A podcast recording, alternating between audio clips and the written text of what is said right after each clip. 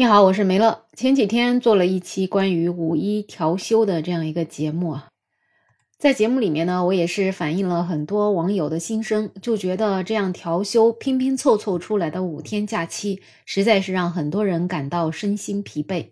但是呢，也有一些网友觉得能够凑出个五天假期也挺不错了，特别是家里远的话。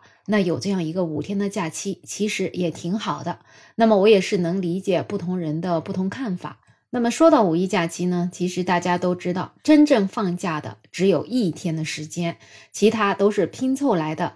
那么前两天就有《环球时报》的前主编、著名的媒体人胡锡进发文，他呼吁国家为五一假期增加一天真实的休息日，以增加百姓的幸福感。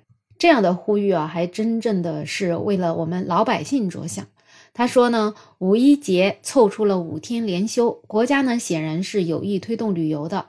但是呢，这五天有两天是倒休出来的，前后各一周都要工作六天。很多人有意见，我认为这样的意见，国家有关部门应该要倾听。中国已经形成了春节十一调休的习惯，但是那两个长假可以休七天。与五一五天连休对调休的舒缓是不一样的。五一这样安排带来的实际感受是两头紧张工作，中间五天紧张的休息旅游，所以公众的吐槽也在所难免。五一其实是需要一个相对长一点的连休来释放全社会的旅游需求，但是解决办法呢，应当是增加一天休息日。这样的话，多数情况之下不调休就能够实现四天的连休。如果调休，就能形成更长的假期，那么公众过五一节的紧张感也将得到缓解。我们国家上一次调整休假的安排是在二零零八年，那么现在十五年过去了，国家的经济面貌也发生了巨大的变化，很多行业还具备了网上办公的条件，也更加富裕了人民群众，有更旺盛的旅游需求。休息日的经济价值得到了前所未有的提高，而中国的全民节假日在世界上还不是最多的。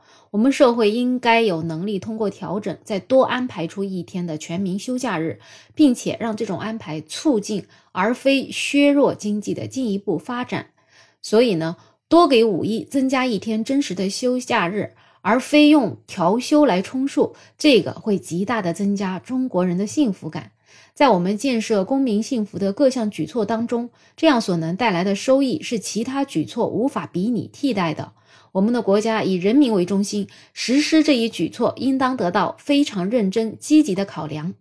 那么，增加一天五一假期呢？政府机关和国营企事业单位可以通过提高效率、压缩形式主义环节，就能实现对工作时间的补偿。那么，多数民营企业同样可以用提高效率解决这个问题。不管是国有还是民营的，有些制造业企业不能停工，那么只需要多出一天的加班费，这对成本的增加也是有限的。我相信，增加一天休假对全社会带来的综合收益必将大于成本和损失。我们的社会应当积极准备迈出这一步。老胡的这个建议啊，这一次真的是得到了网友的一致支持，很多人都说。老胡这个提议真的是很中肯了，这个也确确实实的说出了很多人的心声。其实五一节这个假期挺重要的，至少在十多年以前，我们还曾经是过的是五一黄金周，整整七天的时间。那个时候五一节啊放的是三天假，另外再加上前后两个周末的这个调休，加起来呢就是七天的时间。所以那个七天感觉才是真真实实的七天。而现在这个五天啊，其实也就是放了一天的假，就感觉真的有一点鸡肋了。那么如果真的能多增加个一天，那这个假期其实是切切实实让大家体会到了假期真正的意义。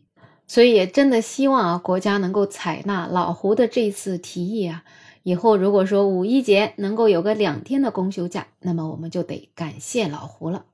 那对于五一节的假期，你有什么样的看法？也可以在评论区留言。也感谢你对《没有想法》这个专辑的订阅、点赞、收藏，更加欢迎你可以加入我的听友群，在绿色的软件上搜拼音“没有想法”再加上二零二零，我是梅乐，我们下期再见。